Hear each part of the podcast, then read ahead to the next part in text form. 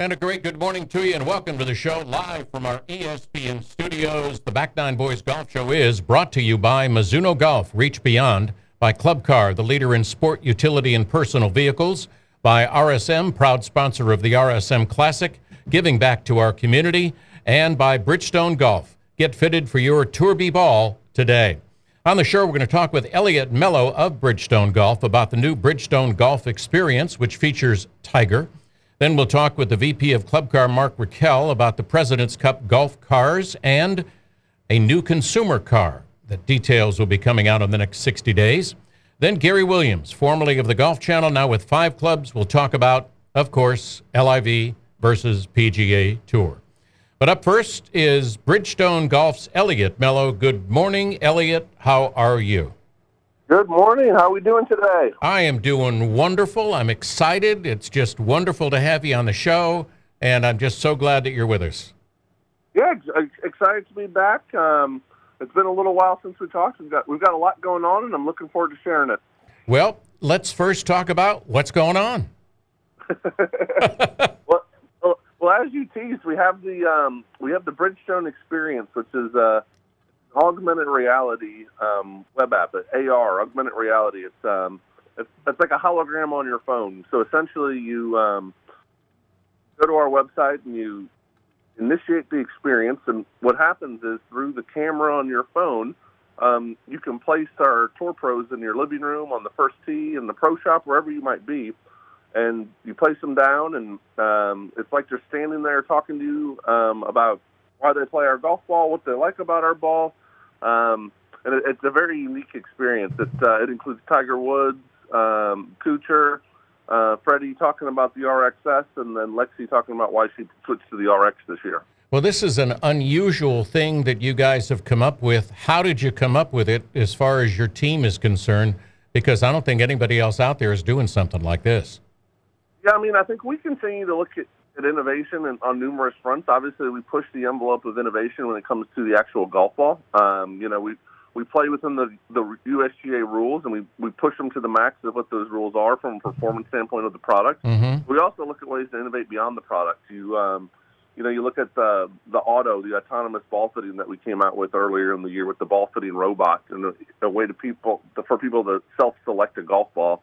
Um, and I think the Bridgestone experience is an extension of the way that we continue to innovate beyond the product. Um, you know, everyone's got a YouTube channel and a and a Facebook and a Twitter at this point that they communicate with the consumer. But we were looking for how do we make their how do we make it more of an intimate experience and something that's a little bit different. And that's kind of how we settled in on the AR, the the augmented reality for the Bridgestone experience. I'm learning so much of all these initials, the millennial way to talk now. I mean, I think it's great. So tell us more about Otto. Yeah, Auto. Auto is uh, is an autonomous ball fitting cart, um, and so you think back to uh, the original ball fitting that we that that we pioneered and we still do to a certain degree, which was the Pepsi Coke Challenge of golf. You know, you hit you hit your current golf ball. We get some data based on the data. The the right. technician that has you try a Bridgestone ball, and um, eight out of ten times we can show improvement when switching to a Bridgestone ball. And so that combined with some of our other fitting initiatives over the years um, we've got over three million fittings in our database, and wow. what we decided to do is how do we how do we use the power of those fittings to to help even more people? And so what Auto does is um, essentially it's self-service, right? So it's uh, it's a touch screen that you answer a couple questions about your game. You hit three shots, and Auto's talking to you the entire time, just saying, "Hey, welcome. I'm Auto. Welcome to the fitting let's hit some shots. After each shot, he calls out some numbers from the shot. You know, mm. you hit that one 248 yards. That's really good. Let's I try wish. another shot. And so as you're hitting all these shots, what Auto's doing on the back end is comparing um, your player profile to the profiles of those three million people that we fit, and saying, all right, based on based on what you're looking for performance wise and what your launch conditions are, um, we most likely would fit you into ball X, Y, Z, and that's kind of the, the, the secret sauce behind Auto is without all those live fittings that we've done for 16 years, we wouldn't have been able to do the, the autonomous fitting. All right. How often, let me ask you this, because a lot of people get fitted for clubs, they get fitted for putters, and now you're talking about getting fitted for golf balls. How often do the average weekend, weekday golfer have to be fitted? Is it once a year? Is it once every three or five years? What is your timeline? Yeah, I mean it's a good question. I, I, I typically answer this that every two years is a good, uh, Okay. good cadence for getting golf ball checked on. Um, and the reason I say that is every two years we come out with a new golf ball, um, and in the period of two years, your swing is likely to change, your clubs are possible to change, um, your physique and age are going to change. So all of those things are going to factor into how you're moving the club, which ultimately could factor into the ball that best fits your needs. Interesting. Every two years need to get fitted. Well, I definitely am in that category, that's for sure. Um, let me ask you this. You talked about on this Bridgestone experience that you worked with, you know, Tiger and Freddie and Matt. And what was it like? Because I've opened up a golf course with Freddie Couples, and he's one of my favorites as far as being so laid back. But what was it like to work with Freddie? Oh, working with Freddie's great. I mean, the you know when we go into these kind of, these kind of activities, we don't really. It, there's not a script or anything of that nature. We kind of tell the guys what we're doing and let them get a grasp of what the goal is, and then they just kind of go to town in terms of what they want to talk about and what lines they want to deliver. Um, and you know, Freddie's as Freddie's as calm and cool as collected as it gets, and um, everything you would expect Freddie to be, and a true professional, and um, could talk could talk for days if we weren't on a limited amount of time when we're with him. Yeah, he's just, he was a great guy. We opened up a club down here with him, and he was just awesome to work with. Um, tell us, our listeners, about how Bridgestone got with Jason Day. That's a recent signing, isn't it? Yeah, we signed. We si- officially signed Jason um, a couple months ago. Um, so the Jason Day signing is a little bit interesting, right? So you know, you think back to the importance of ball fitting, and that plays into how we got to where we are with Jason. So Jason had um, through some like practice round off course stuff, and then also competition stuff, uh, been around Tiger and continued to see Tiger's Bridgestone Tour B XS um, performing and, and behaving in ways that his previous golf ball could not. Um, and so ultimately, he kind of reached out to us and said, "Hey, I want to try that ball that Tiger's playing because he's hitting some short game shots that, quite frankly, no other ball is capable of doing." Um, and so Jason was playing the Tour B XS for a little while um, outside of contract with us, so we weren't paying him, but he played that ball for a, for a little while, like almost a year, I believe. Okay. Um, and then we kind of got with him, and uh, we put Jason through the fitting process, which was very eye opening for him. And we converted him to the Tour BX, which he's now playing. Um, and then ultimately, we we decided on an endorsement deal. But it kind of, I think, it kind of speaks to two things. It speaks speaks to the fact that Tiger still is the needle and gets people's attention at all levels, including former world number ones like Jason Day. And then I think it speaks to the importance of fitting that. Um, you know, somebody thinks may, may think that the Tiger ball is the ball that's best for them, but ultimately through fitting, we we decide that there there's maybe a better fit for all players. All right, let me ask you. Some people just like to use the ball that Tiger uses, or that Jason Day uses, or Freddie or Matt, and I know they all use different balls. But what happens if somebody with a slower swing speed uses the XS or the X? Is it going to show a significant difference in their game as far as the ball's not going to go as far, it may not perform as well? Yes, I think I think X and, and RXS are a good example of this, right? So, so Tiger plays the XS, which is a very it's a firmer ball, but it's a very high spin ball, right? We build that ball to spin so Tiger can work it right, work it left, hit those hit those curvy shots he needs to hit. Um, what happens if you swing under 105 miles per hour? Um, you're not going to compress that ball as much, and so what happens is you're going to lose ball velocity by not compressing it. The other thing is the ball's going to deflect off the face, and so since that's a high spin ball and it's having a deflective motion, if you hit a little slice, a, a, a firmer ball can exaggerate that slice to make it a bigger slice. Um, Gotcha. so that's where a ball like the RXS comes into play. The RXS is similar characteristics Tiger's ball around the green. It's in a softer compression core that's easier to compress for the for the guy that doesn't swing as fast. Gotcha. I mean, that's a much better way to explain it because a lot of people out there says, "I want to play the ball that Tiger plays," and then they get and and they're kind of disappointed in a way.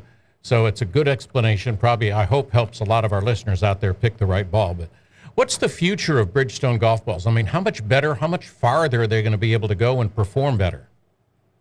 Yeah, I mean, I think we continue to um, we continue to play within the USGA rules and push the envelope of what those rules are. And um, you know, from a distance standpoint, we're we're right up against the limits of what they allow. Gotcha. Um, but I think the thing a lot of people don't realize is the rules around the golf ball they primarily are geared towards performance off of the driver. Um, and so when you get into the fairway woods, the irons, the wedges, the putter, Right. um, there's the rules are very limited and or non-existent. So I mean, I think you continue to see us pushing pushing the the distance um, to the max. But then I you'll see coming out from us um, starting in January and continuing onward. Um, uh, technologies to kind of push the envelope in other areas where the rules aren't as um, as tight as they are around the driver. Gotcha. So Bridgestone was at the PGA show in January. Not many of the majors were there. You guys were. I think it was great that you were. Coming up in January, will you guys be at the PGA show? Yeah, yeah, we're talking to the PGA show folks, and uh, Okay. yeah, it's our intent to be there. We're, you know, obviously there's a lot of details to work through between now and January, but yeah, it is, it's our goal to be back at the PGA show. You know, it's the it's the heartbeat of our industry, Yep. and um, we were we were we were very successful there this past January. It was it was great seeing a lot of folks like yourself that we hadn't seen in a while, and um, you know, we're we're looking forward to being back there again. Well, I'll look forward to coming by and talking with you. And Elliot, as always, it's great to have you. And uh, thanks for being with us. Thanks for having us, Rich. Have a good have a good weekend. All right, you too. Elliot Mello of Bridgestone Golf talking about their new Tiger Experience with Bridgestone Experience and their new auto fitting system. Up next is Mark Raquel of Club Car Golf. But if you're looking for new clubs, you might want to try the new Mizunos, the 923 925s. They will improve your game. The new Mizuno irons will help you reach beyond depths and distances you've never believed you would have. And then you want to take a look at their driver, the fairway metals, the hybrids, and the hybrids I think are some of the best that are out there. They will help your game improve. And try the new models of their putters. They got mallets, they got blades. Check out everything at MizunoGolf.com. That is MizunoGolf.com. Korn Ferry Tour, and you're listening to the Back Nine Boys Golf Show.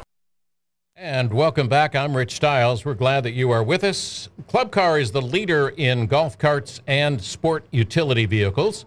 And with us on the phone is VP of Club Car, Mark Raquel. Good morning, Mark, and welcome back to the Back Nine Boys Golf Show. Hey, good morning, Rich. How are you today? I am doing great. Just got back from a little break. It was fun to get away and go to the North Carolina mountains. And speaking of travel, you're going to be at the President's Cup in Charlotte. Tell us about the President's Cup cars. Oh yeah, we're very excited. Um, you know, very similar to what you've experienced in the past with Club Car being there. We got two nice looking vehicles that'll be showcased, um, both for uh, our team as well as the competitors' team. Um, so looking forward to showing those off for everybody that comes out and enjoys the President's Cup this year. What kind of special features uh, will you have in these cars that you might not have in your normal club cars? Oh, nothing special other than um, you know, just some great looking colors uh, to uh, support the teams that are at play. Um, but we really like to showcase the onward vehicles um, as the primary uh, vehicle on course. And you will then, as you have in the past, put those up for auction and give those to charity. Am I correct on that? Uh, that's a part of it, Rich. Sometimes we'll allow the captains to purchase the vehicles as well. So it really just depends on uh, what's remaining at the end. Well, it'd be kind of cool to see Davis uh, driving around the island with that. That'd be fun. it would be. Yeah. So, what are you specifically going to be doing at the President's Cup? I know your team will be there, but what will y'all be doing? Showing off and being at your little area where all the club cars are going to be? Yeah, we, we enjoy taking our um, key customers to the event and entertaining them while we're there. Um, and also, we're supporting the you know the PGA while you know they're putting on the event themselves. So we also provide a lot of other vehicles in the background, uh, supporting supporting production and um, you know all the other things that are required of the event. Now, you and I have talked about the uh, Onward brand, and uh, when we were up in Savannah, um, saw some amazing things with the golf carts. That was really kind of fun. But I've also learned about the Build Your Own Onward. Tell us more about that. I found that fascinating. Yeah, um, you know, a lot of people like to personalize their vehicle, so we've created a configurator, and they can get on and create a product that may be lifted, special tires. They may want to have some sound bar systems in there, um, special seats. Um, so it just gives them a lot of flexibility in creating their own personalized vehicle. And sometimes with a personalized vehicle, I know it also comes with a locking glove box, storage under the seats, a different kind of windshield. I mean, you can really, really add a lot of things that you would want in a golf cart that may not come with it when they buy it. That's right. You can uh, really tune it to your own liking. Um, you know, we look at it as just a lifestyle vehicle where you're, you know, you're cruising around in your neighborhood or some other amenities that may be local. Um, you're seeing a lot of that as people are transitioning out of the automobile. It just makes it a little more fun for them and their families. And when you order a golf car from Club Car, will you ask if they want it to be street legal and so you have to put those extra attachments or special qualifications on it so it goes a little faster? Yeah, that's a that's a great question. So there is a street legal, um, you know, opportunity. It's not inside the onward vehicle, uh, but certainly since we made the acquisition of we now have an LSV that's a little broader. We did have a product prior in our Villager selection, but now the Garia selection gives a whole new meaning to, um, you know, the LSV world and that is street legal where you can drive it on the streets. It does have, you know, the turning signals, the seat belts, the ROPS, rollover protection, um, and just gives you that added comfort as you're driving down the street. So for our listeners who may have a golf car but they don't have it street legal, can you share with us approximate costs to make it that way? Um, yeah, that's it's a it's a completely different product. Um, so there's I would say the delta is probably around that six to seven thousand dollar range. Okay. It's not something you can add to your current vehicle. You'd really have to go in and oh, okay, create a new one. Okay.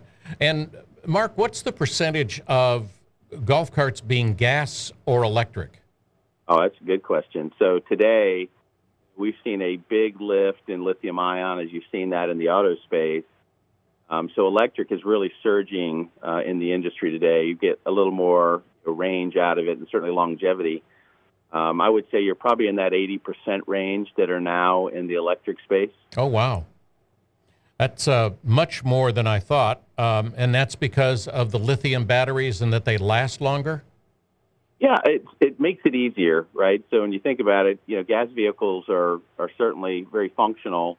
Um, but as the world's trying to turn green, that gives them a different option to consider and lithium has become very stable and more adopted. So we're seeing a big push there. And, a, and and there's a huge difference in the noise factor in the golf carts, whether they be electric or gas, too.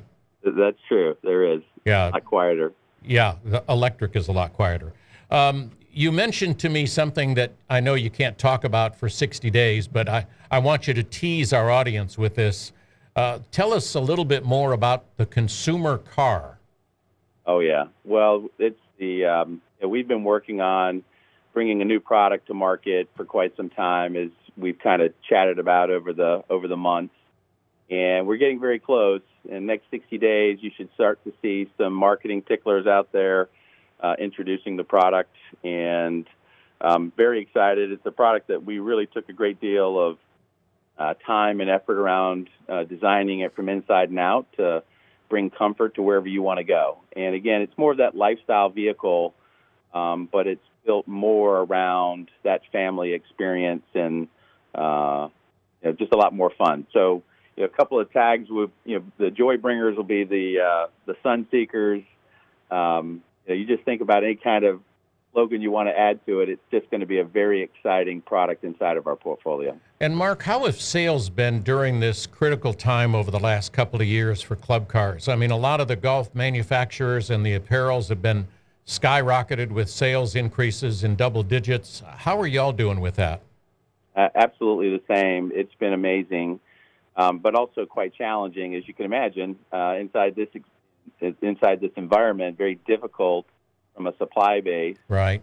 But also trying to keep your teams healthy and safe. And so we took a lot of precautions in making sure that we protected those folks that were building these vehicles and kept operations going. So it's just been an amazing time and um, I think it's unprecedented, and I'm not sure I ever want to see it again. Yeah, right. Um, I'd love to keep the volume, but don't want to see a pandemic again. Well, it, it gives you an opportunity, though, to look inside to see what you could do to do better, and maybe without it, you wouldn't have had that opportunity.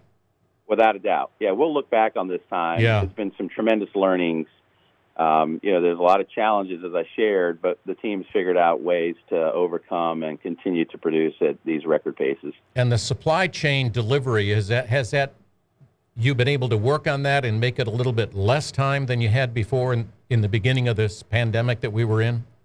Yeah, not really, but what we've been able to do is manage our flexibility on what we build. Right? Gotcha. So it's you, know, you do have a certain amount of material on hand, and depending on how your supply is supporting you um, or the deliveries are taking place, you know, we've found a way just to be more flexible on the line and build what we can and continue to deliver on a very high volume. Will you guys be at the PGA show in January again?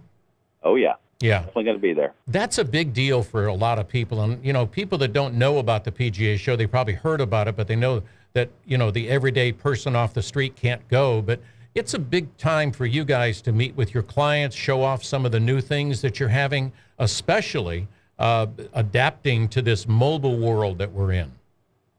Well, yeah. When you, it, first of all, you're right. I, we love to get close to the customer. Um, it's an exciting time to show off new product.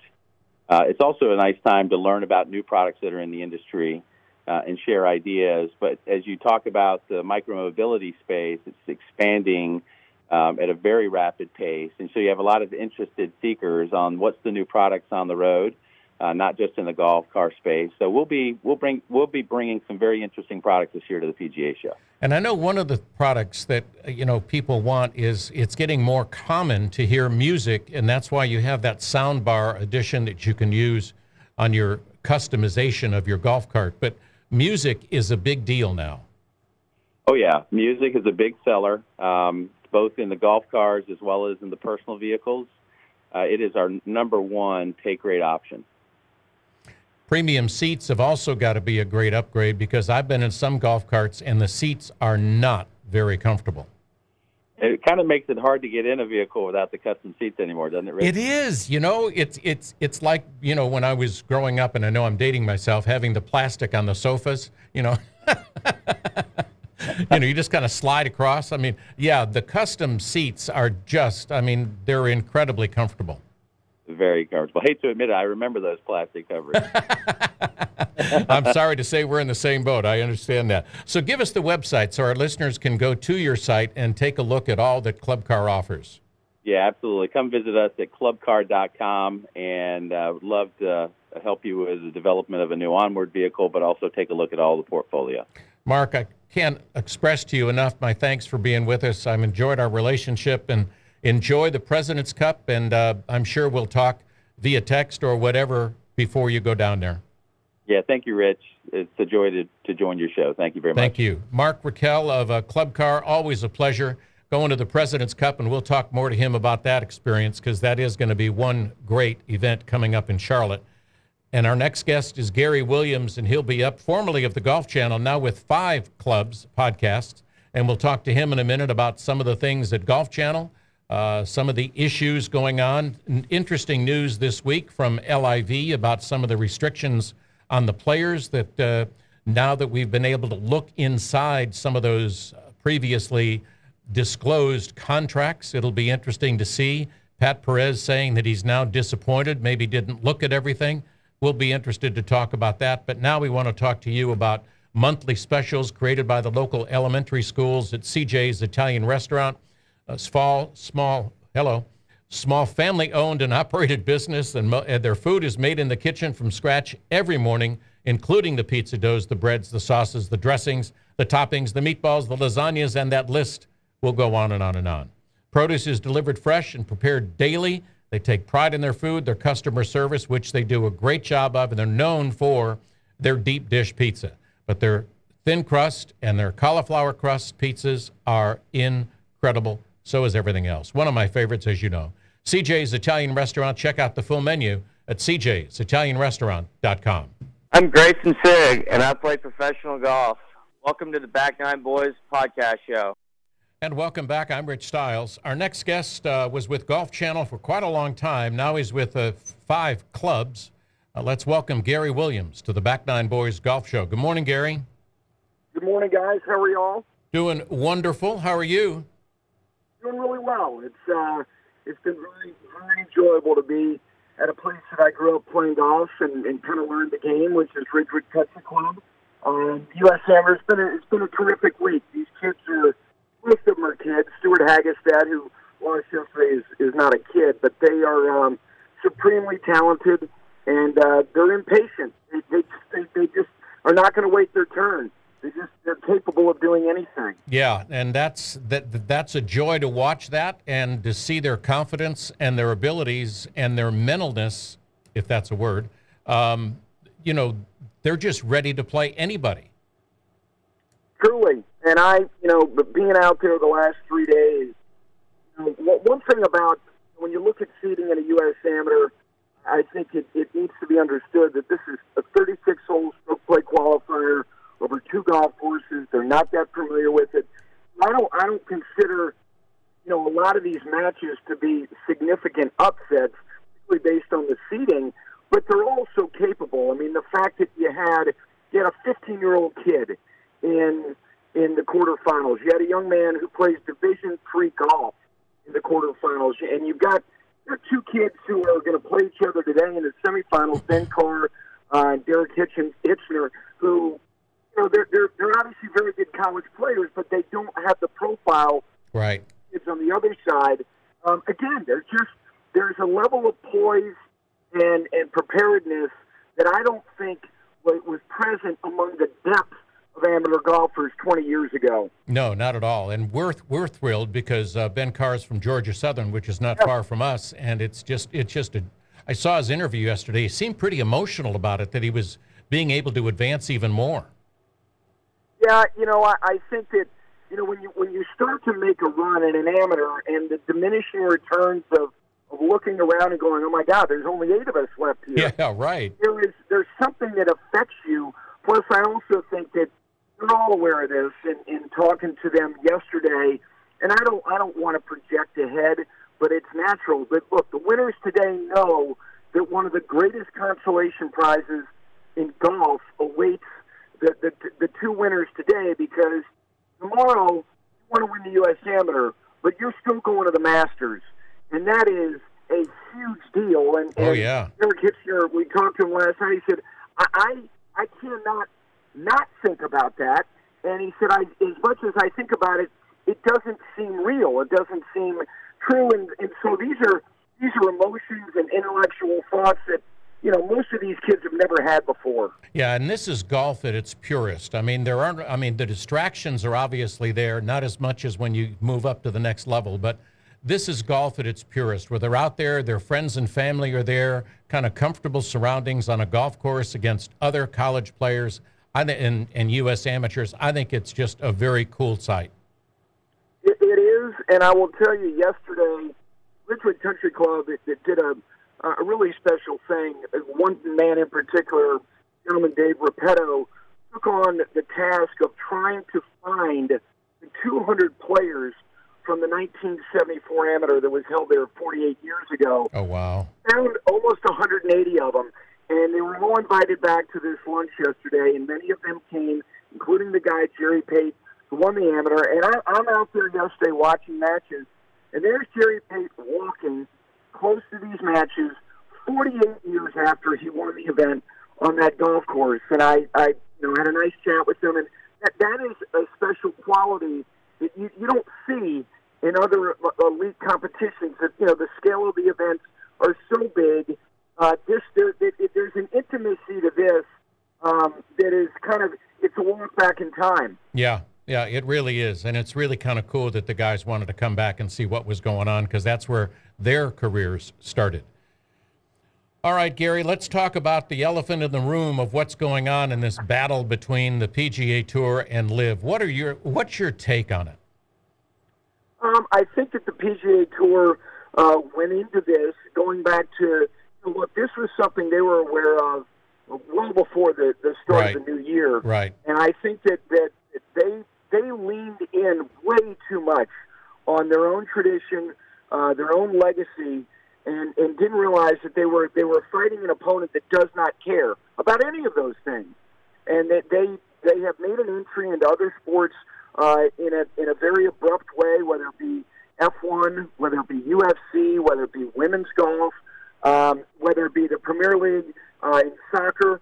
The, the Saudis don't care, and if they want something, they just go take it. Right. I think the PGA Tour. Look, it, it's very hard to fight a, an opponent that doesn't apply market principles to the business that they're entering into, and and I, I think that there was a level of arrogance um, which I think was short-sighted on their part when they showed up at the players, Yeah. acted as if the threat had been killed. Yeah. I thought that was that was naive on their part. And now, uh, what they're doing, you know, look, they're they're chasing something now because they got behind it. Yeah. Um, and I think that they are, from what I understand, doing a number of good things. But this is not going to stop the defections. There's going to be more, as you guys know, when when the, the PGA Tour playoffs end next week at East Lake. There's going to be a handful of players that are going to make the move and turn up in Boston for the next LIV event. Um, I, I think that ultimately what we're going to find here, as we know now what the court date is going to be with respect to uh, the players suing the PGA Tour, is not going to come till 2024. I think ultimately there will be a cleansing, and what I mean by that is they're never going to partner with LIV Golf. That's not going to happen. I agree. I think is there will be a re-entry point for some players to play, whether it be five, seven events on the PGA Tour. So they will acquiesce to some degree because they're losing value with the with the quality of fields that they need, uh, because that exists in contracts with with corporate sponsors. Right. But I do not think a partnership will ever happen. No, I don't either. Um, there might be some kind of a uh, you know combined uh, solution, but uh, a partnership, no. Do you think Jay Monahan has handled the situation correctly? Uh, no, I think that there have been there have been things that Jay has done, in- including again uh, the the Players Week. Yeah. Uh, as I said that week, I said, look, this is they they they won a little battle. They didn't win the war here, and I, I thought that you know the PGA Tour has become such a dominant force in professional golf that they have not they haven't faced a threat like this really ever. Um, so I, I'm not saying that um, it was natural to feel this way. I think that Jay uh, was in a position of reacting too much as Yeah. opposed to being proactive, and I think they're trying to get themselves back in, in that position. I do think that Jay has always been somebody who, who listens intently uh, to his players, uh, and he has no choice now. And I, I think that, from what I understand, that, that Rory and Tiger uh, specifically have taken on a very significant role, being essentially uh, the, the conduit from the PGA Tour directly to the players with messaging. Um, and, but I, I think that Jay has a chance to write this, but I think they're in this position because I, I think that they were not, they, they did not prepare themselves properly for what this threat really was, which is a, hostile takeover with no desire to, to make sure that anybody's feelings are maintained or not damaged. The, the, the Saudi government, the, the sovereign wealth fund, those guys, like I said earlier, um, they don't take into consideration anybody else's concerns. All they care about is their end game.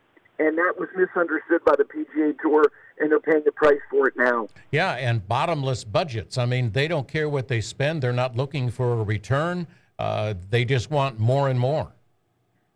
Yeah, I, I think that you know at some point, you know, that that, that and, and I've I've I've tried to study this as best I can to understand, you know, what the public investment fund Right. is as they kind of prepare themselves for a post, uh, you know, not not oil dependent economy, and as they look at themselves ten years from now. Um, I, I, there, there has to be some kind of end game. There has to be some strategy to where they feel like this was this, this was well planned, and and what they've done to to be kind of a loss leader to project themselves as a society and as a government uh, to to be in a better place than they were when they started this. Doesn't mean it, it, it's a monetary thing, uh, but at some point they have to say this has worked or it hasn't worked. And I don't know if that's two years from now or five years from now, but they have to do that examination. Um, but I, but it's not going to happen tomorrow. That's why they're going to continue to acquire assets, gobble up as much of what is the most important thing to the PGA Tour, which is their players, as best they can. Yeah, I was in the North Carolina mountains for a couple days and met with some lifelong friends, and one of them said to me, "What do you think the business model is for LIV?" And I said, "Spend." I mean, all it is is spend and disrupt at this point. Yeah, it, that that is that the, the the word that you just used, I think, is disrupt. They are they are a disruptive force. Yep. And and they have somebody who is leading them, and Greg Norman, who is, you know, in, in many circles in golf, is a very toxic figure. But in many ways, for their objective, the perfect figure. Um, I, I wonder though whether whether Greg's sustainability, if they get to this point of trying to find some level of coexistence, if that's maintainable for the R&A, for the PGA Tour, for the other entities in the ecosystem look at him and go, you're, you're too disruptive. If we're going to make this happen, you have been so inflammatory toward everything in an effort to gain their objectives, which yeah. he's doing right now. Yeah. I just wonder for him where, where two years from now where he's going to be. Yeah, I thoroughly believe that when he says coexist, I mean uh, they're not. He's not trying to do that. And I don't think, as you just said, that they can do that with him there. So there could be a pretty big change when, whenever that does happen. Gary, we got to take a quick break. Stay with us. We'll be right back with Gary Williams with five clubs right after this on the Back Nine Boys Golf Show. Hi, this is Jimmy Roberts from NBC Sports, and you are listening to the Back Nine Boys Golf Show. And welcome back. I'm Rich Stiles. We're with uh, Gary Williams uh, with uh, five clubs. And Gary, we've been talking about LIV, we've been talking about Norman uh, not being in the position maybe in a couple of years. But let's also talk about what's come out with all these suits that have happened. We've been able to, you know, kind of get into some of these contracts with uh, LIV and the players, and a lot more restrictions than I think the players might have thought, or maybe they didn't look at the fine tuning. But it seems a lot more restrictive to them than it was for them on the PGA Tour. I think that's a very fair assessment. I, I think that, you know, for, for all of the bluster about ushering in free agency in, in professional golf, they're, they are they are uh, more stringent on on what their players can do, uh, far more than than the PGA Tour. Yeah. Now you can say, well, wait a second, they're letting them play on the PGA Tour. That that they're letting them play there as a way to showcase LIV golf in, in weeks in which LIV golf is not playing. Right. They have a 100% uh, 100% commitment to play every single LIV event, no matter where it is, whether it's whether it's uh, Bogota or, or whether it is Bangkok or, or whether it's Yeah. Bangor, Maine. Yeah. We have got to be at all of these events, not to mention uh, the other things that they are doing with respect to messaging, uh, advertising, sponsorship. You know, these guys are not Yep. Arbitrarily putting like LIV golf on their hats, on their sleeves, on their collars. These are all things negotiated into these contracts, which are, which again, wh- whatever they say that they've got to do based on the guaranteed money that they have received, which is a very different dynamic than the PGA Tour. These guys have to do it. That is totally different than the existence that they have currently on the PGA Tour. Correct. And sometimes when you see the amount of money that they were given, some you know got more upfront than others. Uh, sometimes you overlook the fine print because you're looking at the big number. Yeah, and I, I, I- think that that's true. I'd, I'd like to believe that you know these guys were well represented by lawyers looking Yeah. at the language in these contracts. But Yeah. this is this is such a new um, thing for all of these players to to look at guaranteed money in a sport in which it was all based on the merits of performance, with the exception of all the things that you can get from sponsorship away from the golf course. This is this is NFL like money. This is NBA like money. Uh, it's uncharted waters. But but to not know to the degree that I, I think these players weren't necessarily fully aware of of the, the commitment that is required of them, um, I think is true. And I, I think what, what's also going to be interesting for, for them going forward is, you know, the idea of, of okay, this this money's great, but you know, their brands are their brands going to be solely associated with LIV Golf? Mm-hmm. Because a lot of great players have provided other avenues to advance what they want to do beyond the game of golf. And for all these players who have gone to LIV, when I find it to be, I find it, this messaging to be very hollow that they want to play less. Wait a second, you're telling me that you spent your entire young life Right. building toward the dream of playing at the highest level Yeah. at 28, 30, 32. You, you, you now want to play less golf? Yeah. That's so counterintuitive to everything that they've ever tried to do up until this point. So um, I, I'm I'm really interested in seeing what the next year looks like, and also look, the President's Cup is going to be in the town that I now reside in, which is Charlotte. Uh, is it going to look like um, you know something that that was nothing like we thought it was going to look like in Yeah. terms of the depth on the international side? Obviously, some of the American players that may or may not have been on that team. Those type of events the Ryder Cup coming up in Italy next year, and will the will the European Tour acquiesce to some degree? And I was told last week by somebody very close to some players on the European side that the likelihood of reentry to the, the, the European Ryder Cup system is far more likely to happen than they, on the American side. I, I find all of these things that we're going to see going into 23 Yeah. and into 24 to be really, really interesting. I do too. And, you know, the Europeans have a score to settle, so that may be one of their reasons for doing that. Yes. But look at what happened yesterday. Pat Perez now having second thoughts about because he said, I'm not sure I made the right decision. You know, I, I, read what, what Pat said, and I, I think that, look, he, he, he was very careful about making sure that he said that he was 100% committed Right. to LIV golf. But, but you know, I, I, I do believe that I, I understand his sentiment. Like, this is a great cash grab for him. Like, whoever thought as he is on, you know, the backside of, of 40 now to get this found money, not to mention the purses that they're going to play for. But Pat Perez plays golf. That's what he does. Yeah. And, and beyond the age of 50, Pat always envisioned himself playing PGA Tour champions. And I think recusing himself from this suit leaves himself the opportunity for when this cleansing happens, which there's an inevitability to whatever degree it does happen, that there is a reentry for him to play beyond the age of 50, which I think he has every intention to want to do. So I, I'm not surprised he did it. Yeah. He also is very careful to say, I'm, I'm 100% behind my decision to go and I'm 100% committed to LIV. But I think it was smart on his part to get out of the suit because nothing is going to be decided on it for over a year anyway. Right, right. But I've also heard that the LIV is a pre-champions tour, which if you look at the ages of a lot of the guys, I totally agree with that and understand that. Um, but let me ask you one more point before we, we've got about a minute left. What do you think about the suit between Reed and the Golf Channel, where you were, and Brandel Chamblee? I, you know, I read the suit and I find it to be, I find it to be a complete utter waste of time. Totally. Um, the, the the man who is representing him um, has is you know look lawyers by their very nature uh, have a litigious bent to them.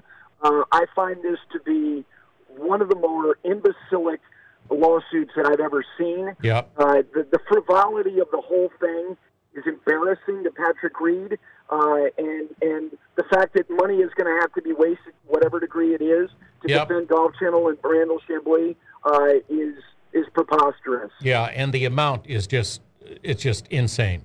Gary, can't thank you enough for taking the time. Enjoy the U.S. Amateur, and uh, hopefully we can talk again soon.